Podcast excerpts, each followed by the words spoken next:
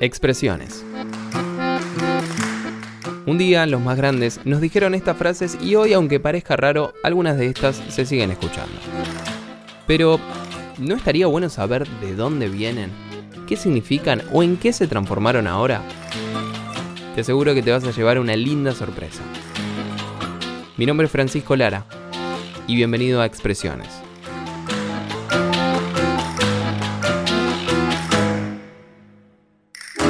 Hay capítulos nuevos martes y miércoles. Se suben a las 6 de la mañana. Claramente no vas a estar despierto, pero nada, ya sabes. Poner en tela de juicio.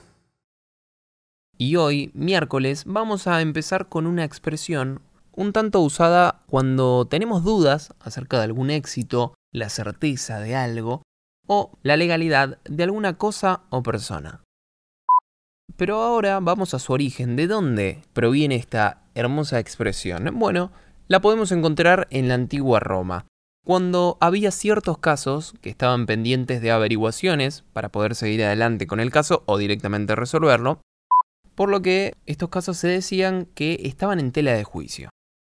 Pero no es esa tela de, que está tejida que vos usás cuando tenés frío y, no, no, esa tela no. No es que juntaban los casos todos ahí en, en una cajita y los tapaban con una sábana. No, en ese caso no.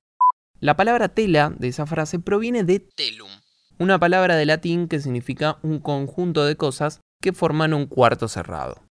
Entonces, a los casos que le faltaban una resolución, se los archivaba en un telum, Cuarto cerrado. Pero como era de esperar, por tener pocas pruebas y por ser casos que no estaban bien definidos, sobre estos casos recaían las dudas de las personas, por lo que desde ese entonces se empezó a usar y a decir lo de poner algo en tela de juicio. Básicamente dudar acerca del éxito, la certeza o la legalidad de alguna cosa o persona.